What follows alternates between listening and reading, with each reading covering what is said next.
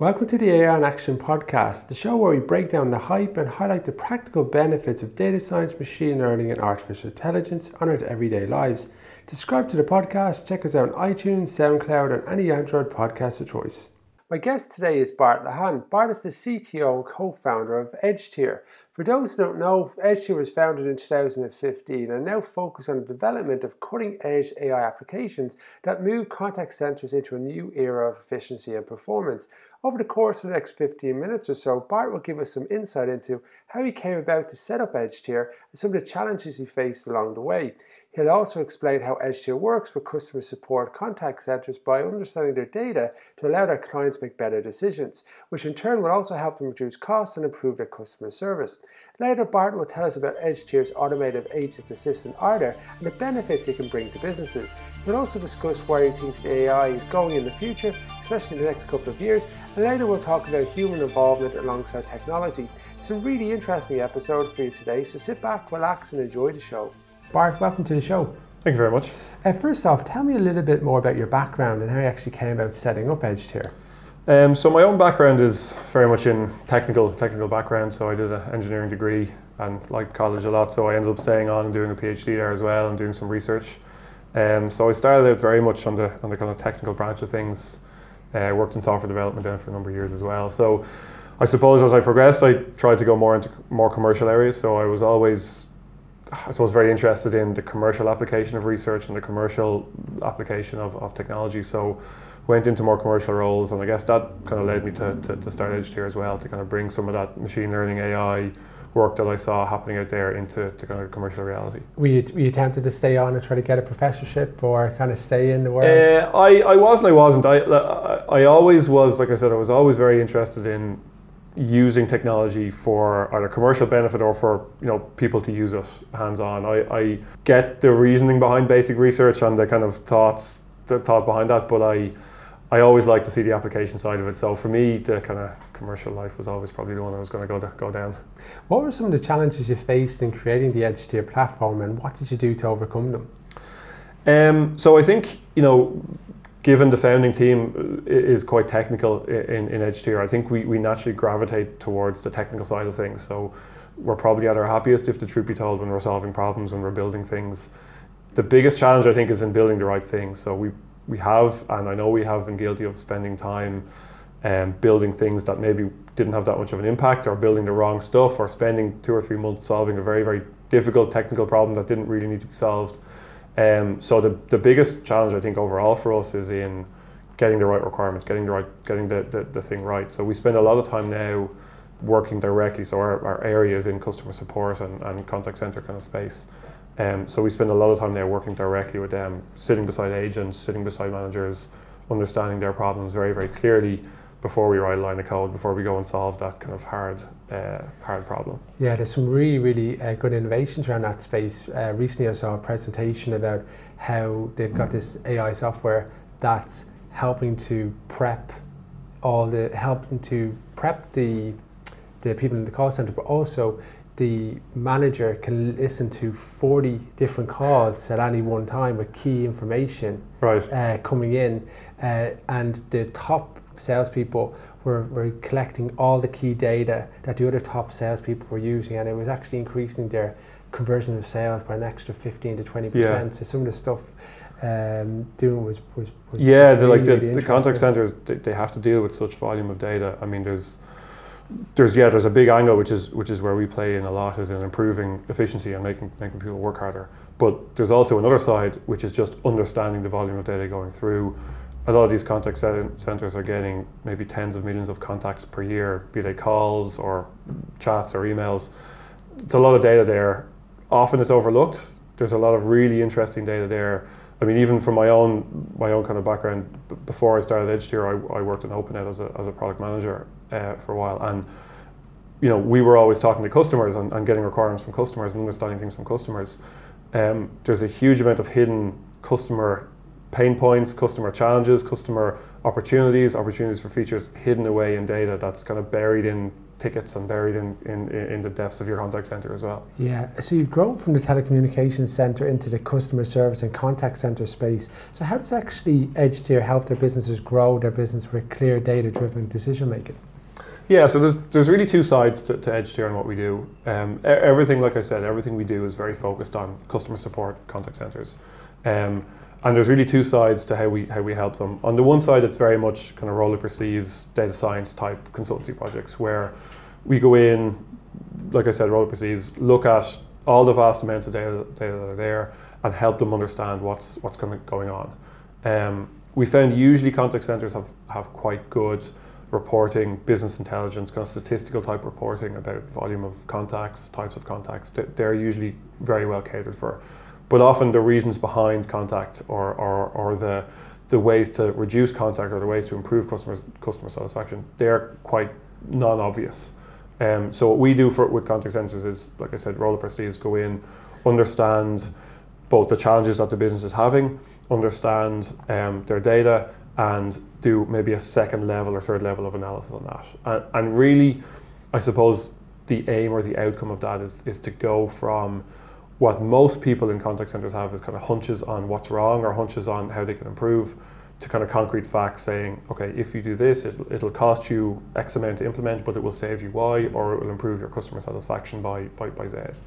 Um, so we found that a lot in, in, in customer service teams. They're slightly underserved by analytics teams in that a lot of them would have, like a lot, a lot of these are quite big companies, so they would have analytics teams or analytics departments, but they're underserved in the contact center because the analytics people are working on increasing sales or they're working on um, maybe marketing efforts or, churn, or churn, for example. Churn prediction, those kind of things. Yeah. Uh, and they're not really focused on the contact center on the contact center too much. Tell me, um, a li- uh, tell me about some of the examples that you maybe for the listeners today where you've added some benefits for the customer's bottom line or maybe if there was something that you could see as a key variable that people were ignoring that actually uh, added a difference?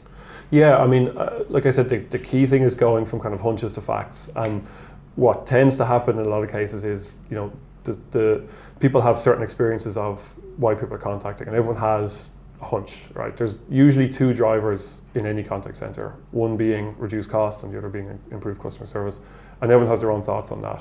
One of the key things that we try to do is, is bring them towards facts. So, uh, you know, as an example, um, we worked with a, with a utility company, and they had a, you know, a, a, a senior manager who felt that um, meter readings were, were driving a lot of contact, and, and he was right to a certain degree. They were driving contact, but actually, it was a comparatively small problem compared to for example, the move in, move out process, which not only was driving contact, but was driving repeat contact and was leading to frustrated customers. Yeah. So being able to go, yeah, you know what, that is a problem, um, but it only affects, you know, 4% of people, whereas this bigger problem um, affects a lot more people and it affects people in the, you know, 45 to 55 age bracket who are being onboarded in, a, in maybe a, a non-optimal way. Maybe they're not aware of some of the web channels that are available, so you can kind of pinpoint people. I, I, remember interviewing the CEO of Brightbill recently enough, and he, he was telling um, yeah he was telling me about um, the amount of data and uh, that they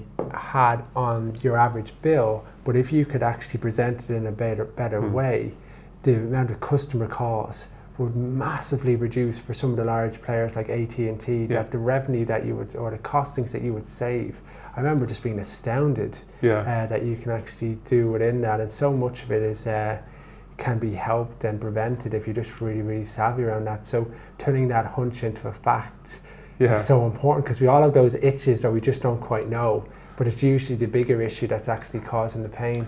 Yeah, and, and indeed in a lot of the cases you can you can go even a few steps further than that and, and start dividing up your customer base into very small kind of micro segments where you know th- there's a there's a certain message that can be sent to a 25 to 30 year old that you shouldn't send to a 55 to 60 year old.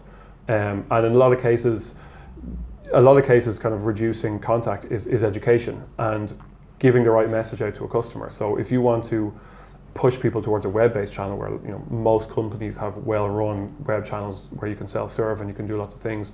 You maybe need to tailor that message a little bit for different kinds of people and have the right channel ready for them. Yeah it's really really good. Uh, tell me a little bit about your kind of experience with AI and automation agent assistants like Arthur, yeah. and tell me about you think the impact will happen maybe in the next couple of years. Where, where do you see, see it going? Yeah, so this is the, this is the other side, and probably the, the biggest growing side of EdgeTier is in the agent assist technology. So we have a, a product called Arthur, which allows agents to respond to inbound queries quicker. So, in a nutshell, what the system does is it it analyzes an inbound query, a text-based query, so an email or, or a chat or, or, or, a, or an SMS. Once it understands what the person is contacting about, it can then formulate a response and, if necessary, take the steps that help the agent to, to respond to that. So we can operate in a very autonomous mode where Arthur just does everything, but generally we favor the agent assist mode where we're proposing here are the actions that we think are right to the agent and allow the agent to tweak them or change them if necessary, but we get them kind of 80 90% of the way there. Brilliant. Um, so that's what the Arthur product, product does. In, in terms of improvements, we've seen pretty big improvements there. So in general, as a general rule, when we use AI enabled responses in Arthur, we find about a 4x improvement in productivity.